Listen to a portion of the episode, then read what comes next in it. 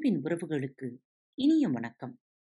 இன்றிலிருந்து செவ்வாய்க்கிழமை தோறும் பாலைவன இரவு கதைகள். ஆயிரத்தி ஒரு இரவு அரபு கதைகள். இது உங்களுக்காக. மன்னர் சாரியார் ஷாஜமான் கதை. அந்த காலத்திலேயே இந்தியா மற்றும் சீனா ஆகியவற்றை ஒரு மகாராஜா ஆண்டு வந்தார். அவருக்கு ஏவல் செய்ய பெரும் படைகள் அமைச்சர் பெருமக்கள் தாசர்கள் சேவகர்கள் இருந்தனர். அவன் தனது வாரிசாக இரண்டு மகன்களை விட்டுச் சென்றார். இருவரும் குதிரை ஏற்றத்தில் வல்லவர்கள். மூத்த மகன் மிகவும் நல்லவர் வல்லவர் என்றால் மிகையல்ல. தன் தந்தை ஆண்ட நாட்டின் அரியணையை ஏற்று அவர் நாட்டை நீதியுடனும் ஆண்டு வந்தார். ஆகையால் அனைவரும் அவரை போற்றி மகிழ்ந்தனர். அவர் பெயர் மன்னர் ஷாரியார். அவன் சகோதரன் பெயர் ஷாஜமான். அவர் சாமர்கண்ட் நாட்டின் மன்னர். இரு சகோதரர்களுக்கும் அவரவர் நாடுகளை சந்தோஷமாக ஆட்சி புரிந்து வந்தனர். இவ்வாறு இருபது ஆண்டுகள் கழித்த பின்பு ஷாரியார் தனது சகோதரன் ஷாஜமானை காண பெரிதும் விரும்பினார். சாமர்கண்ட் சென்று ஷாஜமானை தன் அரசவைக்கு வர அழைப்பு விடுமாறு தன் விஜீருக்கு உத்தரவிட்டார். விஜீர் உடனடியாக தன் பரிவாரங்களுடன் பயணத்தை தொடங்கினார்.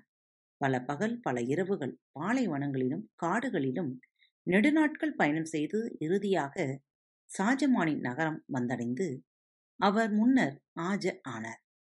மன்னர் ஷாரியாருக்கு தன் நல்வாழ்த்துக்களை தெரிவித்த அவர் தன் எஜமானரின் விருப்பம் தங்களை காண வேண்டும் என்பதை எடுத்துச் சொன்னார்.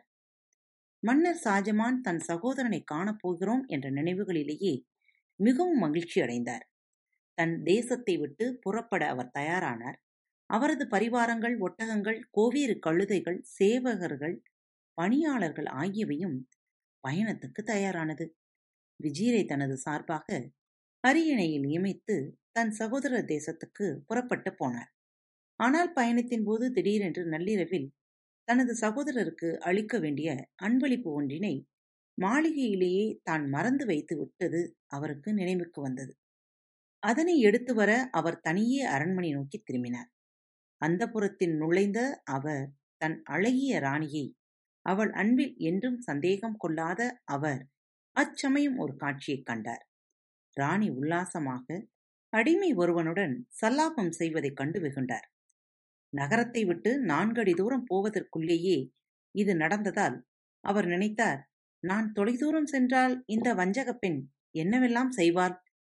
தன் வாளை உருவிய அவர் அவர்கள் இருவரையும் ஒரே வீச்சில் முடித்தார். பிறகு தன் பந்துகளுடன் சேர்ந்து பயணத்தை தொடர்ந்த அவர் இறுதியாக தன் சகோதரனின் தலைநகர் வந்து அடைந்தார். சகோதரன் வந்தமையால் ஷாரியார் பூரித்தார். அவையின் வாயிலுக்கு ஆவலுடன் ஷாஜமானை காண வந்தவர் அவரை கண்டவுடன் கட்டித் தழுவினார். ஆனந்த பரவசத்தில் பாசமாக வரவேற்றார். பின்னர் இருவரும் அளவலாவ அமருகையில் ஷாஜமானை கவனித்தார். தன் மனைவியின் நம்பிக்கை துரோகத்தை ஜீரணிக்க முடியாத ஷாஜமான் சோர்வாக மனம் நொந்து வேதனையுடன் இருந்தார். எனினும் ஷாரியார் இவ்வாறு ஏன் இருக்கிறீர்? என்று ஷாஜமானிடம் கேட்கவில்லை. நாட்டை விட்டு நெடுந்தொலைவு வந்துள்ள அவர் நாட்டு நடப்புகள் குறித்து கவலைப்பட்டு கொண்டிருப்பார் என்று யூகித்தார்.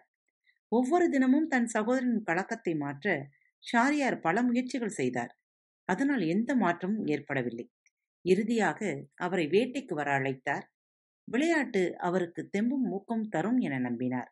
ஆனால் ஷாஜமான் மறுத்தார். ஆகையால் ஷாரியார் வேட்டைக்கு தனியே புறப்பட்டார்.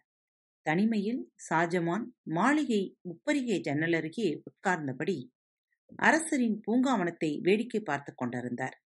அச்சமயம் மாளிகை கதவுகளில் ஒன்று திறக்க இருபது பெண்களும் இருபது அடிமைகளும் வெளிவந்தனர். அவர்களின் நடுவே தனது சகோதரனின் ராணி அரிய பேரழகியாய் இருந்தார். பூங்காவில் நீர் ஊற்று நோக்கி சென்ற அவர்கள் புல்தரையில் அமர்ந்து கொண்டனர். ஒவ்வொரு அடிமையும் ஒரு பெண்ணை தனக்கு ஜோடியாக சேர்த்து கொண்டனர். பிறகு மன்னரின் மனைவி உறக்க கத்தினாள் வா மசூத்! ஓர் அடிமை ஓடோடி வந்து அவள் அருகில் அமர்ந்தான். இரவு வரும் வரை அவர்கள் அனைவரும் ஒன்றாக கூடி களிப்புடன் பொழுதை கழித்தனர். அல்லாஹ் ஷாஜ்மான் தனக்குத்தானே சொல்லிக் கொண்டார். என் துர் அதிர்ஷ்டம். இதற்கு ஒன்றும் குறைச்சலாக இல்லை. அவர் அதன் பின் வருத்தப்படவே இல்லை.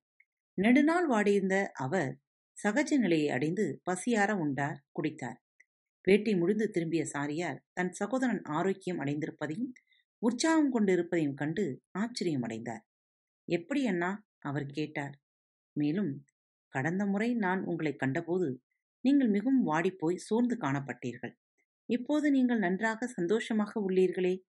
ஷாஜமான் பதிலளித்தார். நான் உங்களுக்கு காரணத்தை சொல்லுகிறேன்.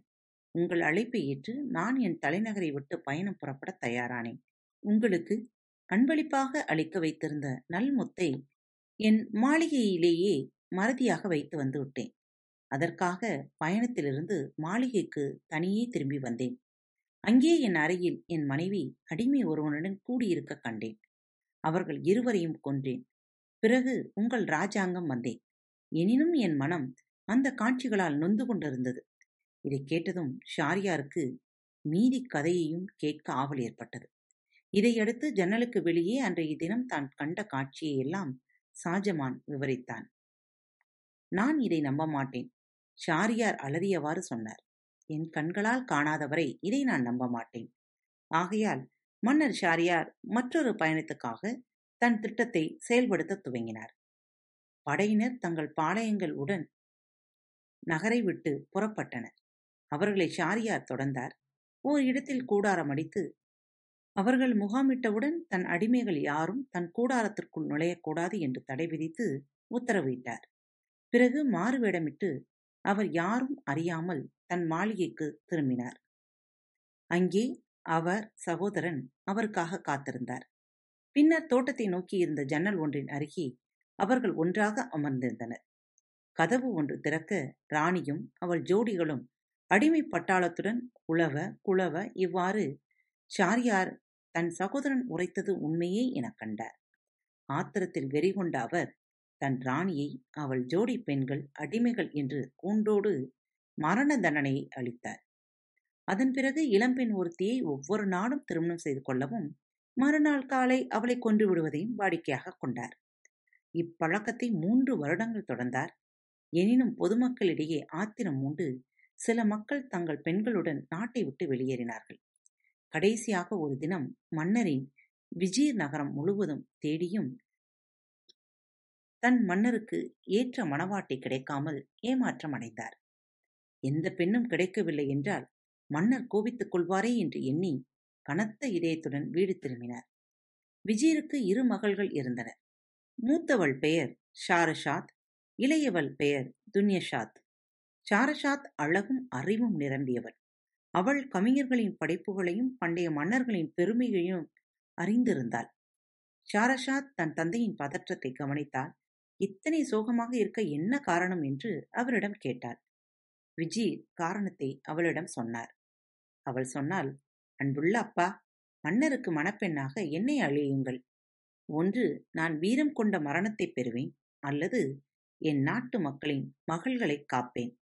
அவள் கோரிக்கை விஜீரை திகிலடையச் செய்தது. அவள் முடிவு எத்தகைய ஆபத்தை கொண்டுள்ளது என்று கூறி அவளை எச்சரித்தார். ஆனால் அவள் தன் சித்தத்தை உறுதியாக்கிக் கொண்டு விட்டாள். ஆகையால் தந்தையின் அறிவுரையை அவள் செவியேற்கவில்லை.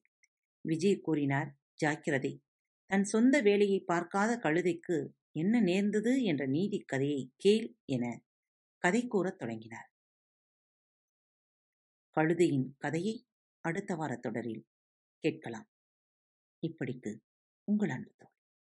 அன்பு நேயர்களில் பாரத் வலையொலி பக்கத்தை தேர்ந்தெடுத்து கேட்டுக்கொண்டிருக்கும் உங்கள் அனைவருக்கும் மனம் நிறைந்த வாழ்த்துக்கள் நன்றிகளும். பாரத் வலையொலி பக்கத்தின் நிகழ்ச்சிகள் உங்களுக்கு பிடித்திருந்தால் மறவாமல் லைக் ஷேர் மற்றும் சப்ஸ்கிரைப் செய்யுங்கள். நிகழ்ச்சிக்கான மதிப்பெண்களை ஸ்டார் வடிவத்தில் மறவாமல் கொடுங்கள். நிகழ்ச்சி பற்றிய கருத்துக்கள் இருப்பின் கீழே குறிப்பிடப்பட்டுள்ள இமெயில் முகவரிக்கு அல்லது உங்களது மெசேஜ் பாக்ஸில் ரெக்கார்ட் செய்தோ தாராளமாக அனுப்புங்கள். உங்களது கருத்துக்கள் தான் இந்த நிகழ்ச்சியை மேலும் மேலும் வளர உதவி செய்கிறது. மறவாமல் எழுதி அனுப்புங்கள். இப்படிக்கு உங்கள் அன்பு தோழி. Thank you.